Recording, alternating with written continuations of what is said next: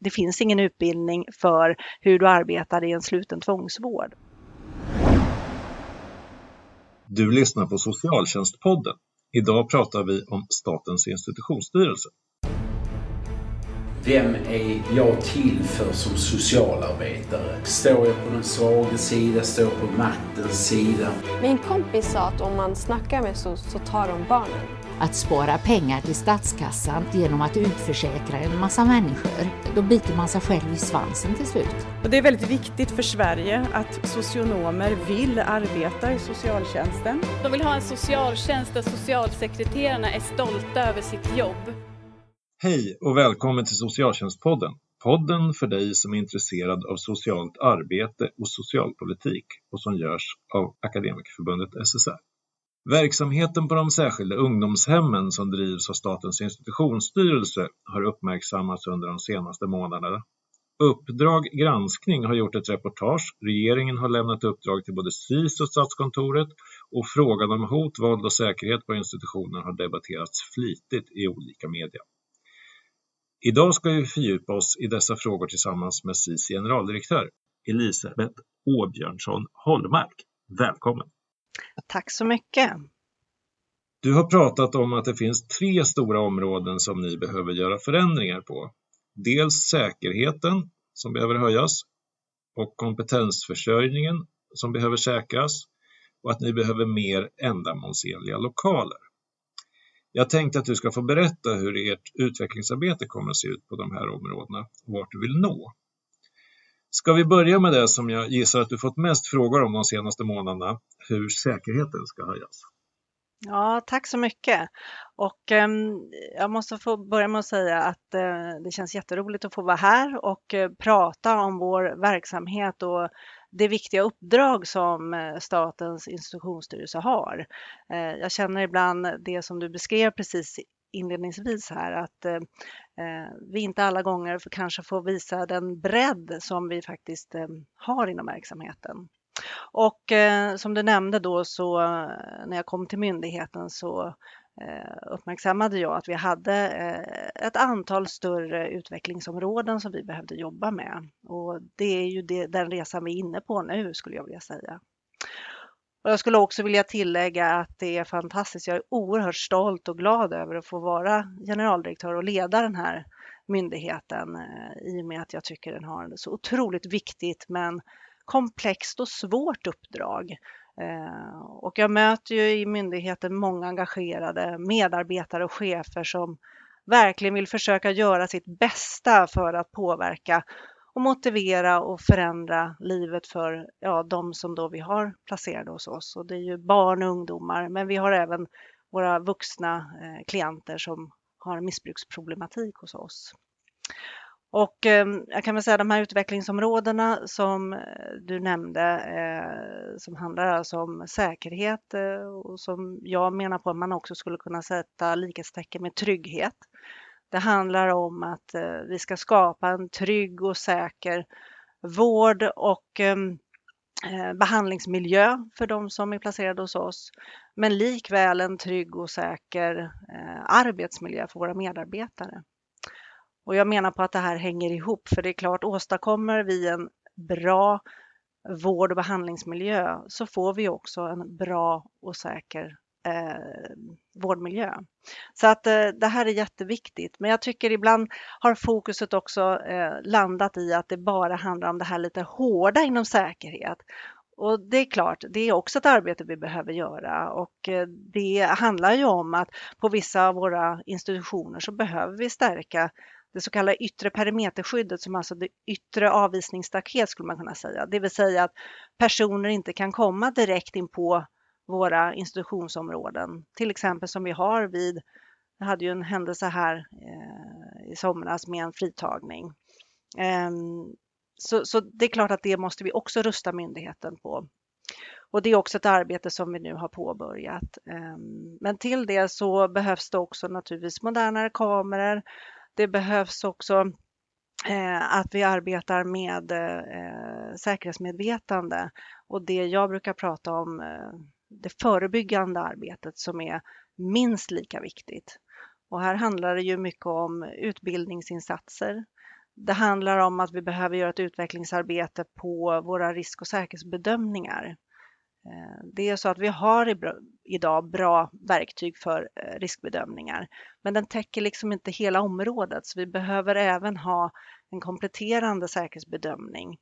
Många gånger har ju våra barn och ungdomar, men även vuxna missbrukare, någonting med sig i bagaget som gör att vi kanske behöver göra en viss bedömning eh, utifrån säkerhetsperspektivet så att vi får en trygg och säker plan för den vård och behandling som ska ske. Jag brukar säga det, vi klarar ju inte av vårt uppdrag om de inte är hos oss, det vill säga om vi tappar dem. Det, det, är, det är inte så det ska gå till, utan naturligtvis så finns det en anledning till att förvaltningsdomstolen har fattat ett beslut om tvångsvård hos oss och då gäller det att de är kvar hos oss också. Ehm, så att det här är en del av det arbete som vi har redan påbörjat. Jag kan ju också nämna att eh, jag har fattat beslut om att vi säkerhetsklassificerar alla våra institutioner. Och eh, då kan man säga varför gör ni det då? Jo, därför att det betyder att vi ska ju bara ha den, den säkerhet som behövs. Så vi ska ju inte heller ha en högre säkerhet för våra barn, ungdomar eller vuxna klienter än vad som krävs för att klara av vårt vård och behandlingsuppdrag. Och då är det viktigt att vi differentierar så att eh, de som har behov, som har mest hot och våld, mest avvikningsrisk, ja, de ska ha den högsta säkerheten. Eh, men det finns väldigt många som är placerade hos oss som inte har behov av den typen av säkerhet och då ska vi inte heller rusta oss mer än vad vi behöver. Så jag vill understryka det, att det är viktigt med den differentierade säkerhetssatsningen. Ehm, en annan eh, som jag kan nämna också vad gäller inom säkerhet så är det också så att Eh, Eh, myndigheten har tidigare vårdat och behandlat de som döms till sluten ungdomsvård, alltså de ungdomar som får det istället för fängelse som är mellan 15 och 17 år. De eh, har historiskt varit ganska få och därför har man valt att eh, vårda dem tillsammans med de som blir placerade enligt LVU, alltså lagen om vård av unga. Och ehm, det här har vi sett att det här är en utmaning för myndigheten att klara sitt uppdrag.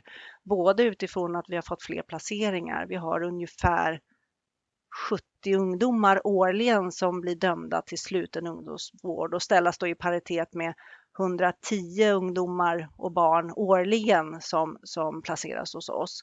Så det är en mindre grupp, eh, men den har många gånger eh, mer inriktad mot naturligtvis problematik inom kriminalitet.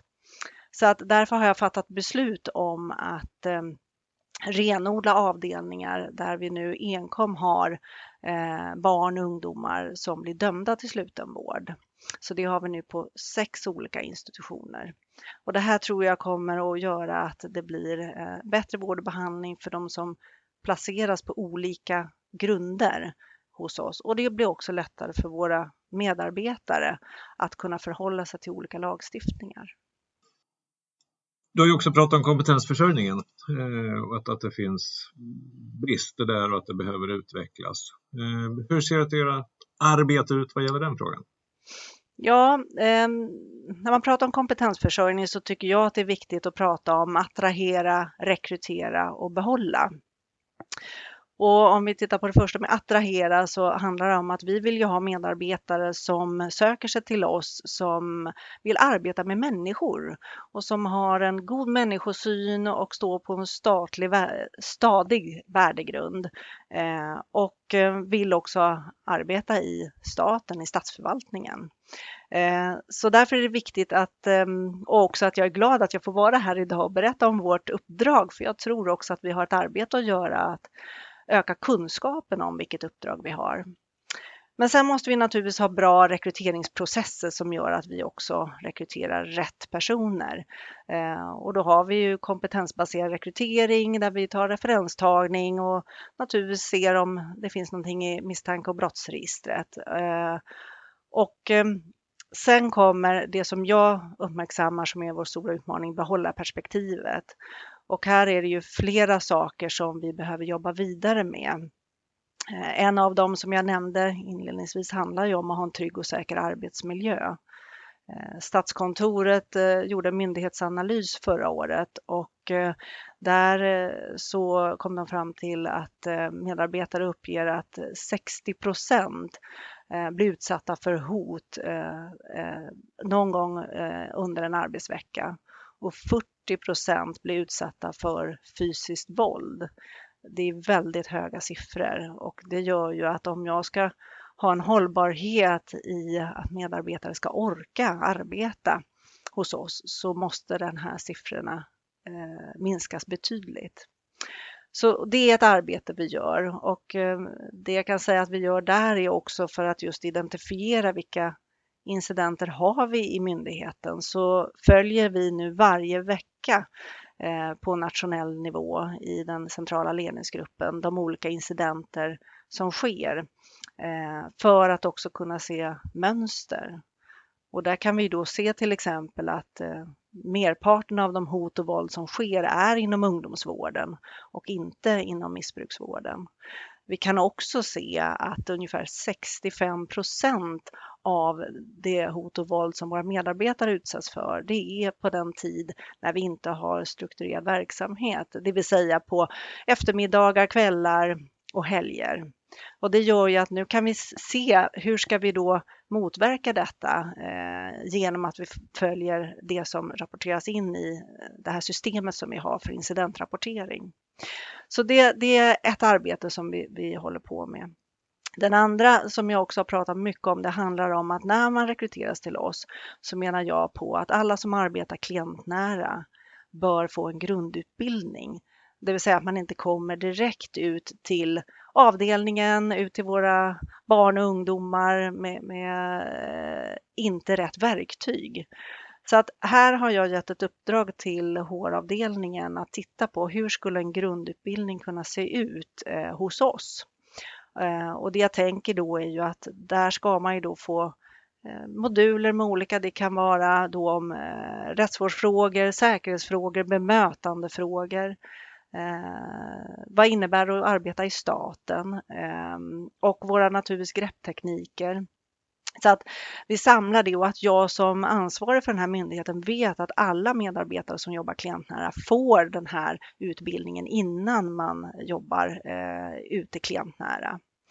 Så att det här ser jag väldigt mycket fram emot att få se förslaget före sommaren.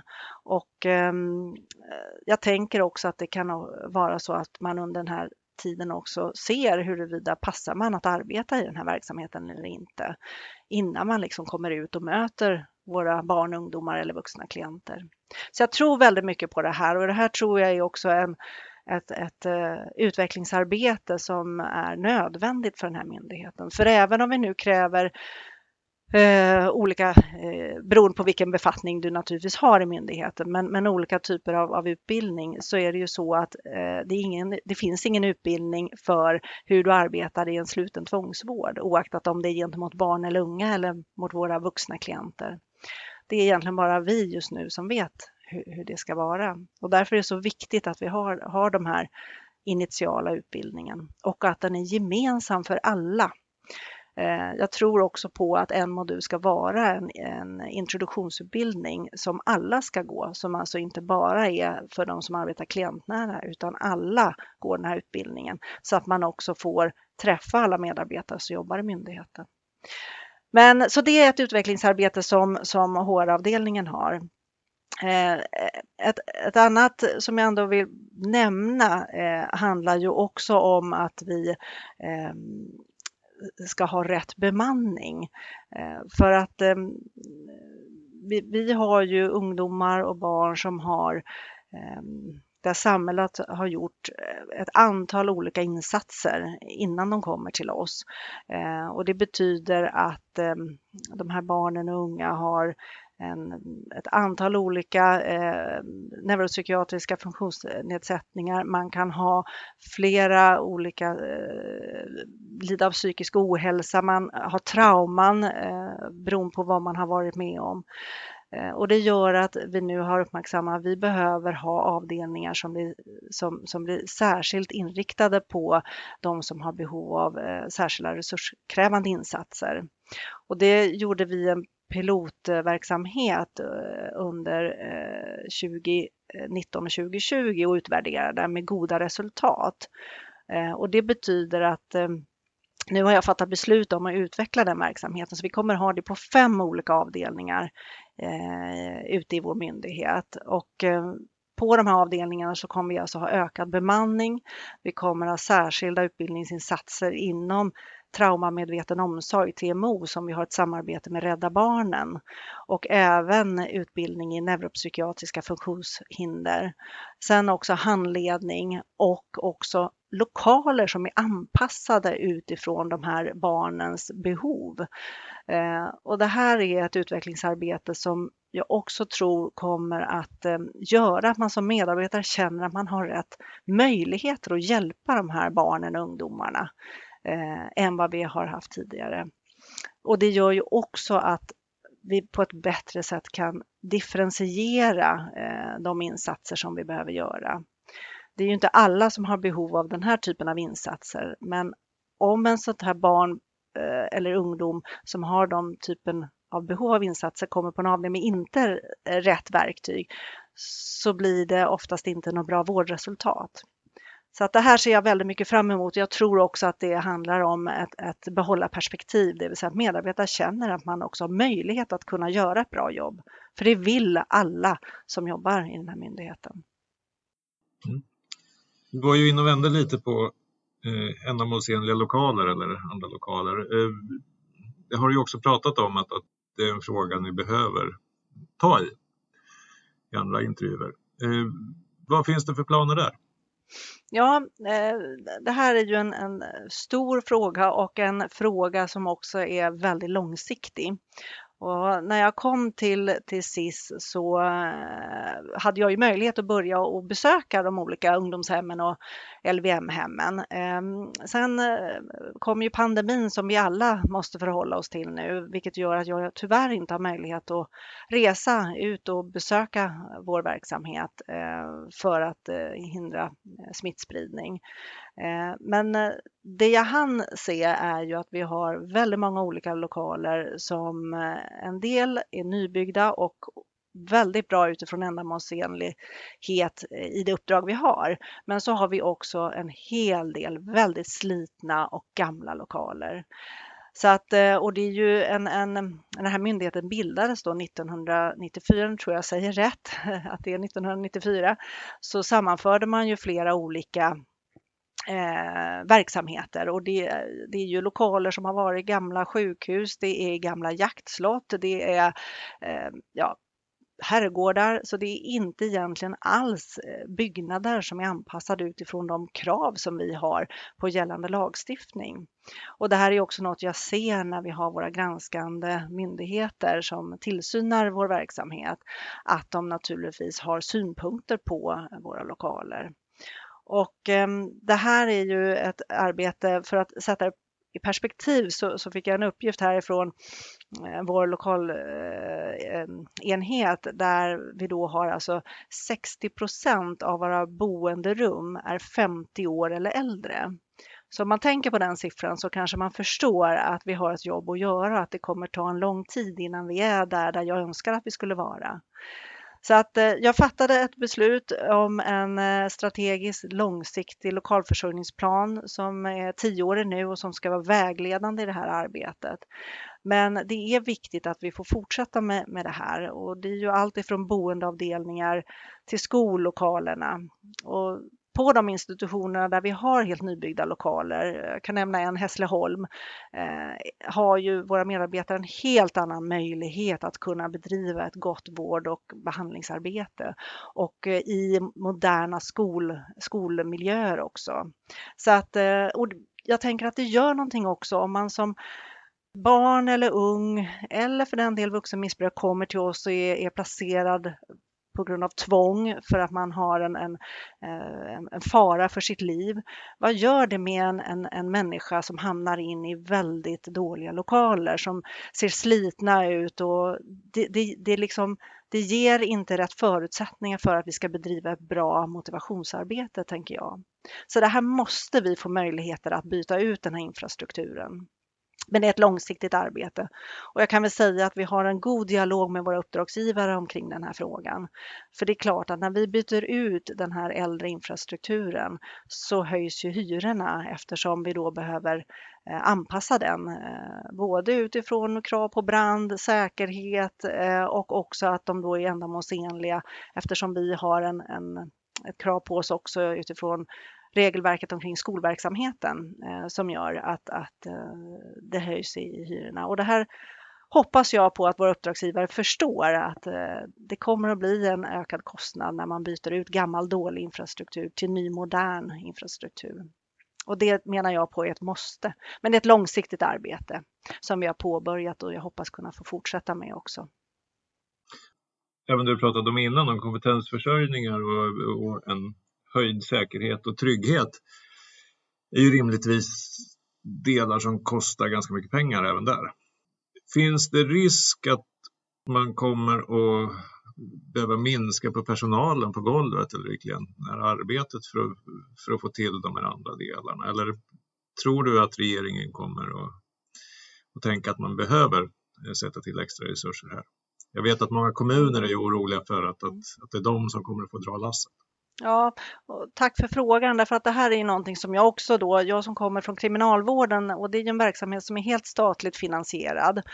Eh, och kommer då till SIS som är till två tredjedelar finansierad av avgifterna från kommunerna och en tredjedel av statliga anslag. Förutom då den delen som handlar om den slutna ungdomsvården, de som alltså döms till sluten ungdomsvård, den är helt statligt finansierad. Eh, men den andra verksamheten, både LVU och LVM, är ju till, till delar finansierad av kommunerna. Och jag tänker ju här att eh, det jag försöker beskriva det är ju att Eh, Eh, det var nog tänkt så att kommunen ska naturligtvis betala för den vård och behandling som de behöver för de individer som de placerar hos oss. Men det jag tror att det inte var tänkt var den här, eh, som jag menar på, stora behoven av rustningen i den här myndigheten som både handlar om infrastrukturen som jag beskrev alldeles nyligen eh, som, som innebär att det blir ökade kostnader eh, av hyrorna när man byter ut gammal dålig infrastruktur till ny. Eh, sen är det också som så att de här satsningar som vi gör nu som jag beskrev om de här särskilda förstärkta avdelningarna och som jag tror är ett nödvändigt nödvändig utveckling för att vi ska lyckas med vårt uppdrag. Och då hoppas jag att man inte ser det så kortsiktigt. Eh, därför många gånger har ju vi våra, framförallt barn och ungdomar, förhållandevis korta tider hos oss. Eh, bara för att ge ett perspektiv så ungefär hälften av våra barn och ungdomar som placeras hos oss är här tre månader eller kortare. Eh, och det vet ju alla som har jobbat med påverkansarbete och eh, motivationsarbete att det är väldigt kort tid i en människas liv för att åstadkomma en förändring. Och det gör ju också att, att eh, kan man få en bättre insats under den tiden de är hos oss så tror ju jag på att det borgar för ett bättre och stadigvarande och robustare resultat även när vi så småningom ska slussa tillbaka samhället, att socialtjänsten ska ta vid. Men jag tror också att ehm, eh, det här som jag pratade om med att etablera en grundutbildning initialt, att det finns vissa initiala kostnader nu som den här myndigheten behöver ta och som jag kanske funderar på om det är rätt att kommunerna ska bära. Eh, det är naturligtvis en politisk fråga hur myndigheten ska finansieras. Men eh, det är klart att det blir en utmaning för mig som myndighetschef där jag ser att vi behöver göra stora förflyttningar på flera olika områden om vi inte har resurser till det. Sen är inte allt förenat med ökade resurser. Det finns mycket som handlar om styrning, ledning, eh, ordning och reda och som vi ändå har påbörjat och som vi gör ändå och som kommer att borga för en bättre kvalitet av vård och behandling också. Ett annat exempel som jag också vill visa på där vi har gjort ett utvecklingsarbete där det gäller bemanning och det handlar gruppen eh, flickor som vi har, eh, har och har haft en stor utmaning i att lyckas med vårt vårduppdrag. Ehm, det är en grupp som vi ser också ökar hos oss. Ehm, vi brukar säga att vi har ungefär en tredjedel flickor och kvinnor placerade hos oss. Men för flickornas del så ser vi nu en ökning av placeringar och många gånger så är det här flickor som har en oerhörd psykisk ohälsa, eh, som sagt flera neuropsykiatriska eh, funktionshinder och också eh, varit utsatta för olika trauman, vilket gör att vi är helt beroende av att kunna samarbeta med psykiatrin för att vi ska kunna få ett eh, riktigt bra insatser eh, gentemot de här eh, barnen och ungdomarna. Och då har jag under det här året fattat beslut om en samlad satsning och förutom de här särskilt resursförstärkta avdelningarna som jag beskrev alldeles nyligen som också då är naturligtvis för våra flickor. Men vi gör också så att på alla avdelningar nu med yngre flickor så eh, minskar vi gruppstorleken men bibehållen bemanning och också gör en extra utbildningsinsats eh, som riktar sig mot dels det här eh, traumamedveten omsorg eh, som vi har tillsammans med Rädda Barnen och också utbildning inom neuropsykiatrisk funktionshinder. Så det gör vi också en extra utbildningsinsats eh, mot de avdelningarna. Och det här hoppas jag att det ska kunna visa på att vi då får en minskad när det gäller eh, hot och våld Eh, mot medarbetare men även naturligtvis riktat mot varandra. Eh, att vi också får färre som får placeringar i avskildhet eh, och även färre som behöver vårdas i enskildhet. Det här är olika särskilda befogenheter som vi har och som vi tar till när det vi anser då att det finns behov av det för, att, eh, för vård och behandlingen och för säkerheten. Eh, men, men så det här, och det är klart att det förstår ju alla när jag nu pratar om att vi har bibehållen bemanning men eh, minska gruppstorleken att eh, det blir kostnadsdrivande. Men jag menar på att vi har jobbat så reaktivt hittills. Ja, vi jobbar proaktivt och kan vi då hindra istället att vi får, eh, om vi tänker just en, en flicka som har självskadebeteende, eh, när vi då Eh, behöver eh, så att säga, gå in där för att vederbörande ja, till exempel står och hotar med att eh, självskada sig med en glasbit till exempel. Eh, då blir det ju gärna så att det är en väldigt svår situation för medarbetare. Ska vi kliva in och göra den här ingripande, den fysiska ingripande med fasthållning och ta bort den här glasbiten för att säkra att inte flickan skadar sig själv. Eh, och sen då eventuellt eh, så blir det oftast en väldigt turbulent situation därför många gånger så är ju det riskreduceringen som den här flickan vill åt. Och då blir det aggressivitet och så blir det ett behov av att gå in till exempel avskilja den här flickan tills eh, situationen lugnar ner sig. Eh, om vi har fler medarbetare, vi jobbar mer med trygghetsplaner, ännu mer med våra behandlingsplaner, så kanske vi kan eh, jobba på ett annat sätt som, som gör att vi finns där och då och hindra en sån här situation. Jag menar inte på att vi kommer lyckas alltid med detta, men om vi kan nå några steg framåt i det arbetet så, så är det mycket bättre för naturligtvis flickan i sig, men också våra medarbetare. Så jag tror väldigt mycket på det här. och Vi ska utvärdera det i höst. Eh, men det är också ett uppdrag för oss naturligtvis att nu ordentligt kunna beskriva det här arbetet vi gör för kommunerna så de också förstår att vi menar allvar med att vi vill försöka höja kvaliteten och göra ett bättre arbete. Och då också hjälpa naturligtvis i utslussningsarbetet att de här barnen inte behöver komma tillbaka på en eh, tvångs, eh, på, i, ett, i, ett, beslut om tvångsvård framåt. Eh, så att, eh, men det är, en, det är det här som är det, som skulle jag vilja säga, det en av de svårare och, och mest utmanande delarna i, i, i, vårt uppdrag. Det vill säga när jag känner att vi jobbar med kvaliteten och försöker hitta metoder för att göra vårt uppdrag bättre. Så i delar så kommer det att öka kostnaderna eh, tillfälligt, kortsiktigt gör det det. Jag hade samtal med en eh, medlem till, i Akademiska förbundet SSR förra veckan eh, som jobbar på SIS eh, mm. som uttryckte att, att det skulle vara en stor vinst om det fanns fler akademiker som jobbade i klientnära arbetet. Eh, han beskrev det så här att är man ensam akademiker eh, i, på en sån avdelning, eh, då är det som att tända ett tomtebloss. Eh, man brinner ett tag men man orkar inte.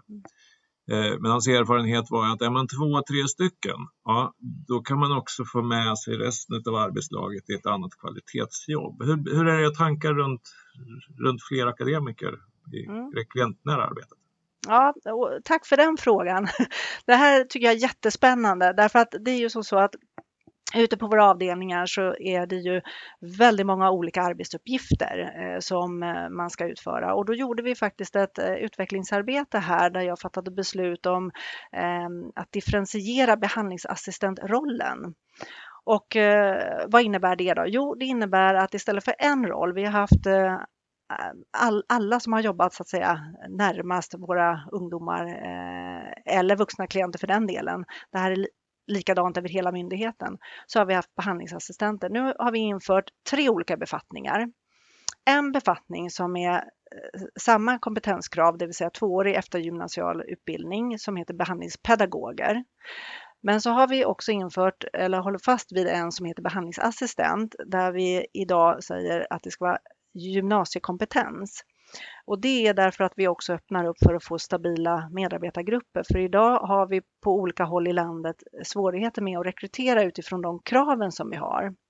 Och då skulle någon vän av ordning säga, men nu sänker ni ju kraven. Nej, det gör vi inte, utan det vi gör är att vi tillför ytterligare en befattning som heter eh, behandlingssamordnare, där vi kräver en akademisk utbildning, till exempel socionomer, eh, psykologer, beteendevetare eller något dylikt som ska jobba i team tillsammans runt våra barn, ungdomar och vuxna klienter. Och det här gör ju att vi tillför ytterligare befattningar eh, som vi kräver akademisk eh, kompetens för. Eh, och det har vi inte haft tidigare.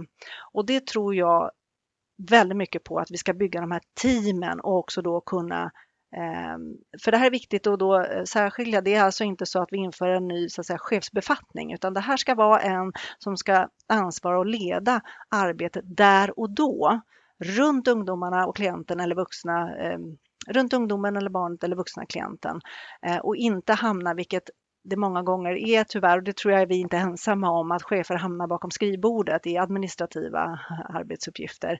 Eh, det här är eh, personer som ska jobba nära eh, våra, våra, våra ungdomar och barn. Och jag ska också, det här ska också utvärderas i höst, alltså snart, för jag vill se, har vi lyckats med detta? Jag tror att det vore oerhört värdefullt för verksamheten att kunna få den kompetensen som, som finns eh, hos eh, de som har en lite längre utbildning. Till det har vi ju idag redan eh, psykologer som ska jobba liksom som eh, i befattningen psykologer eh, och vi har naturligtvis andra eh, befattningar också. Men det här blir någon som ska jobba väldigt nära våra barn och unga. Jag tror mycket på det eh, och jag hoppas också att det ger en möjlighet till karriärvägar för oss. För jag upplever att vi har haft en ganska platt organisation. Och då är det ju också så att eh, om du vill utbilda dig vidare så ska du kunna känna att ja, men här finns det befattningar som jag kan söka myndigheten för jag tycker att myndigheten har en väldigt viktigt uppdrag. Så att eh, det är ett utvecklingsarbete som vi också har gjort för att försöka få en stab stabilare och, och eh, tryggare eh, arbetsgrupp eh, runt ehm, i våra klientnära verksamhet. Bland forskare är det allmänna slutsatsen att det är låg sannolikhet för att en institutionsvistelse för ja, ungdomar ska lyckas om inte riskfaktorer på hemorten förändras. Bristande inkludering av föräldrar i behandlingen och utebliven efterbehandling eh, verkar ju utgöra de största hindren för att resultaten Eh, som har uppnåtts ska, ska finnas kvar eh, eller bestå över tid. Eh, hur arbetar ni med att inkludera föräldrar i behandlingen idag? Har ni på att utveckla det här arbetet? Mm. Ehm, jag skulle vilja säga att, att samverka och samarbeta med föräldrarna är otroligt viktigt för att vi ska lyckas med eh, ett, ett eh, robust eh, behandlingsarbete. Och ehm, då jobbar vi på lite olika sätt omkring det här. Men, men ett av dem som vi har är ju att vi jobbar med nätverk och nätverkskartor.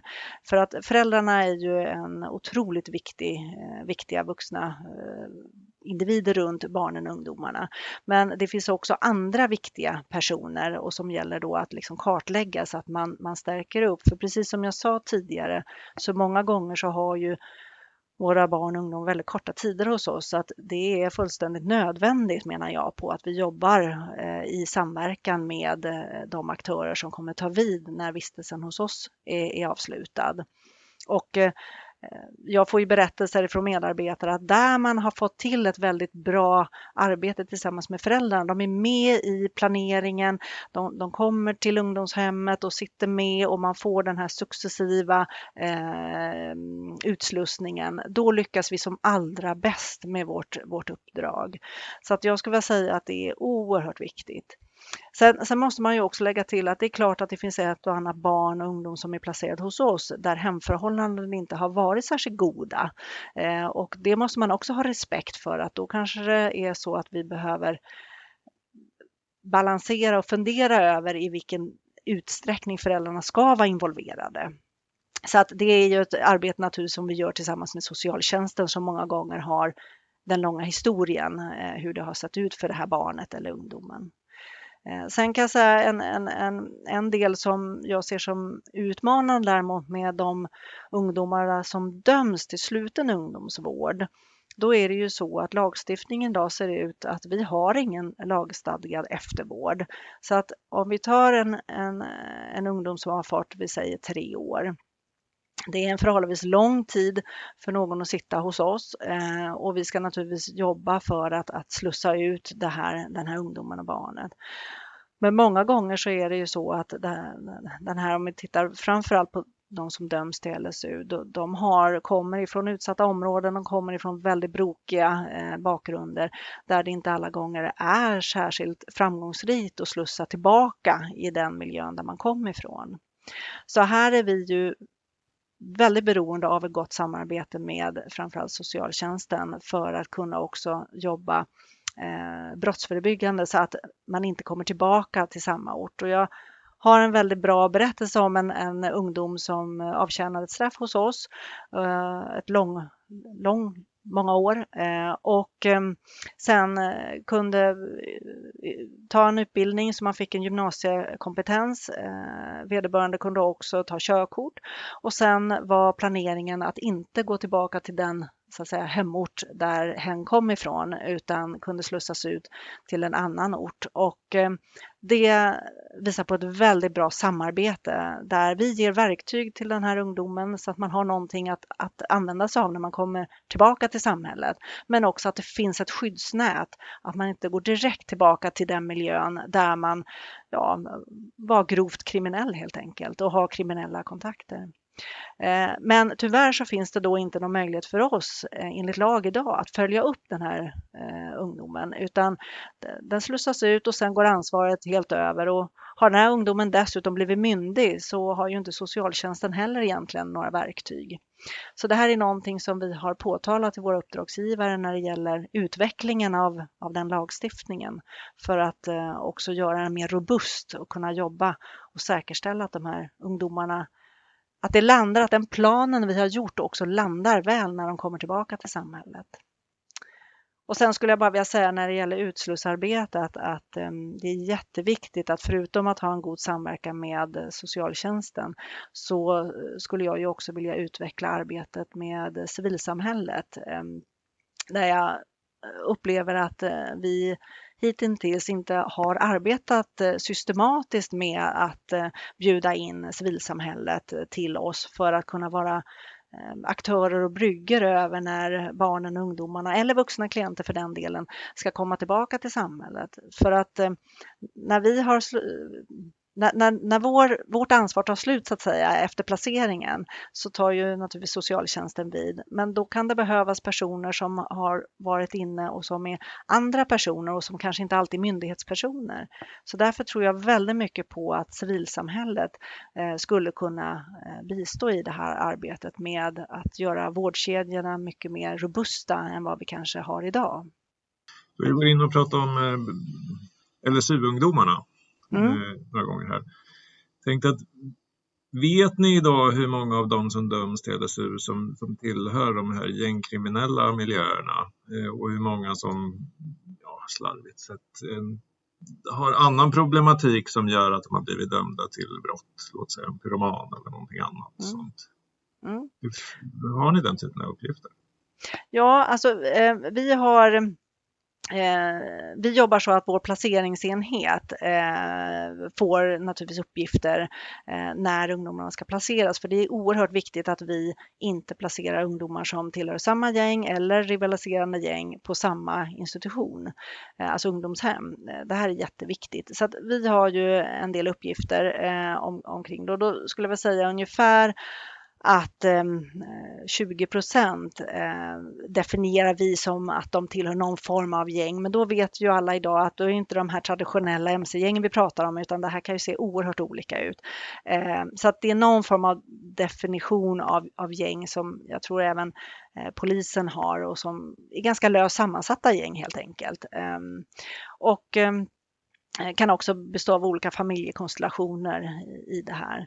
Eh, men det viktiga som jag skulle vilja säga här när jag får möjlighet, det är ju faktiskt att många gånger kan man se då att de ungdomar som döms till eh, sluten ungdomsvård, så kallad LSU, eh, att de är grovt kriminella och att det är mm, behov av, av naturligtvis återfallsförebyggande insatser. Men jag skulle också vilja peka på att merparten av våra ungdomar som placeras enligt LVU har också liknande problematik problematik och ser man då på tillväxten som jag vet att många nu pekar på att det kryper ner i åldrarna så ser vi att alla pojkar som placeras hos oss eh, som, som är ehm, eh, 9 till 12-åringar har alltså 50 kriminalitet som placeringsorsak. Eh, Eh, och det här har då hela tiden ökat under en femårsperiod. Så det betyder att även vi ser den här samhällsutvecklingen, att kriminaliteten och brottsligheten kryper ner i åldrarna. Eh, vi kan också se att 20 procent av de pojkar som placeras hos oss, de har blivit gripna av polisen när de var 10-12 år. Eh, så att det gör ju att vi har ju många gånger redan identifierat de här individerna som kommer och blir placerade enligt LVU. Eh, och sen är det ett, ehm, eh, i bästa av världar lyckas vi ju bryta det här destruktiva, kriminella eller missbrukande eh, livet. Eh, men vi lyckas inte alltid. Det är väldigt svårt när det gäller ungdomar. Man är fortfarande på väg upp i kanske en, en hierarkisk eh, del och ser inte riktigt alla Eh, baksidorna av ett kriminellt liv. Eh, och det är klart att när man är ungdom så är det ännu, ännu mer glorifierande att, att ingå i de här kriminella gängen. Så vi har ju många som är identifierade också som är placerade enligt LVU som tillhör gäng. Så man inte tror att det inte är så att de Eh, den problematiken finns även i den gruppen. Och det är därför jag menar på att de här säkerhetssatsningarna som vi gör nu, ja, de behöver vi göra både inom den gruppen som alltså placeras och döms till LSU, men också inom gruppen inom LVU. För där finns det också många ungdomar som har kriminalitet eh, och ganska avancerad kriminalitet som ehm, deras placeringsgrund. Eh, Eh, jag kan säga att det här är ett, ett eh, jätteviktigt arbete att fortsätta jobba med, att försöka hitta också sätt att bryta. Och jag tror att det här, vi har ju haft ett regeringsuppdrag tillsammans med det kriminalvården som har lett det, eh, där vi har tittat på också hur kan man ha avhopparverksamhet. Och jag tror att den verksamheten kommer att ha en större betydelse framåt för att kunna just bryta, att man inte går tillbaka till de här sammanhangen där man har ja, hållit på att begå brott tillsammans med de här gängen under en lång tid. Jag har en sista fråga. Eh, som rör en helt annan grupp. Eh, det är ju visserligen de som också har eh, normbrytande beteende. Det kan ju vara kriminalitet, men som också lider av allvarlig psykisk ohälsa. Eh, det är ju en grupp som, som jag vet att man från SIS håll historiskt har sagt att man inte har, har kompetens att, att hantera och att de ofta far väldigt allvarligt eller har det svårt eh, under, under en SIS-behandling. Så, eh, jag har själv jobbat med den här gruppen, de ligger mig jättenära om hjärtat. Eh, så, där, så jag tänkte höra att, att gissningsvis så har du sju och ett halvt år kvar på ditt förordnande som generaldirektör. Hur tänker du att vården ska se ut för de här barnen eh, som har den här problematiken när du slutar på SIS? Eh, var har man nått då eh, och var finns hälso och sjukvården och var finns SIS i det här? Alltså, har du någon målbild för den gruppen? Mm. Mm, ja, ja, tack. Ja, det här är oerhört angelägen eh, och angelägen fråga naturligtvis för oss. Och eh, precis som jag sa då så, så, är det många av våra placerade som, som lider av väldigt stor psykisk ohälsa och har olika psykiatriska funktionshinder. Och eh, då är det ett, också ett regeringsuppdrag som vi har haft som har påbörjats som börjar nu verkligen ta form som kallas integrerad vårdform. Därför att det jag har pekat på som jag, jag dels sa både chefer och medarbetare till mig när jag började och det jag uppmärksammade själv var att vi har ett stort behov av stöd och hjälp ifrån barn och ungdomspsykiatrin eh, för att lyckas med vårt uppdrag. Eh, vi har inte det uppdraget eh, i, i grunden för då skulle jag kunna rekrytera psykiater in till oss utan vi ska ju avropa det så att säga från äh, då regionerna. Och nu så har vi fått ett regeringsuppdrag som börjar ta form, eh, vilket gläder mig oerhört. Så att nu så är det tre regioner som är med i det här eh, regeringsuppdraget och kommer alltså nu med deras kompetens att jobba inne på våra institutioner. Och det är framförallt de här institutionerna som också har uppdrag med att eh, vårda de yngre flickorna, men naturligtvis också pojkar, för det finns ju naturligtvis en, en, en behov inom gruppen unga pojkar också. Och det här är ett långt regeringsuppdrag så att det är ända till 2020 2025, vilket är glädjande. Många gånger är regeringsuppdrag ganska korta, men det är inte det här. Så jag ser väldigt mycket fram emot det här och om jag då ser någon form av målbild Eh, ännu lite längre fram, då ser jag att det här eh, uppdraget som vi har nu, att det har etablerat sig och är en naturlig del hos oss. Att vi har nu åstadkommit ett bra samarbete på en naturlig väg med barn och ungdomspsykiatrin som gör att de enskilda individerna får rätt insatser. För att vi kan göra vår del, men psykiatrin måste in och göra sin del också för att de här barnen ska få rätt insatser. Och det, det, det menar jag på är fullständigt nödvändigt för att vi ska lyckas. Och sen hoppas ju jag också att genom de insatserna att jag också och flera av de andra som jag pratat om idag också skapar en mycket tryggare och, och eh, säkrare arbetsmiljö för våra medarbetare så vi får en stabilitet och det borgar ju också för att vi får en bättre och tryggare vårdmiljö för de som vi vårdar. Så det är ju min, min eh, förhoppning och det jag drivs för här och nu att, att se det framför mig att när jag Eh, när mitt förordnande går ut och jag inte längre är chef här, att jag ska kunna lämna över taktpinnen till någon som kan fortsätta med annat, men att vi har åstadkommit en mycket säkrare och tryggare miljö för de vi vårdar hos oss. Och att vi också har möjlighet att ge de insatser som behövs. Eh, och på det sättet också kan differentiera. Så att de unga flickorna får vårdas och behandlas tillsammans med de andra unga flickor som har samma typ av, av behov eh, och att vi också har, har eh, de äldre som får behandlas. Idag har vi ett krav på oss att ha omedelbar eh, placeringar och det gör ibland när vi inte har tillräckligt med platser att barn och unga placeras tillsammans med andra ungdomar som kanske har annan typ av, av behov. Eh, och det här är utmaningar för oss. Så jag ser framåt att då har vi en, en ett system som gör att, att eh, när ett barn blir placerat hos oss, då ska vi kunna placera den på rätt plats och få rätt insatser och psykiatrin ska vara en naturlig del in i det här arbetet. Supertack! Vilket intressant samtal. Tack så jättemycket att jag fick komma. Du har lyssnat till Socialtjänstpodden. Podden för dig som är intresserad av socialt arbete och socialpolitik och som görs av Akademikerförbundet SSR.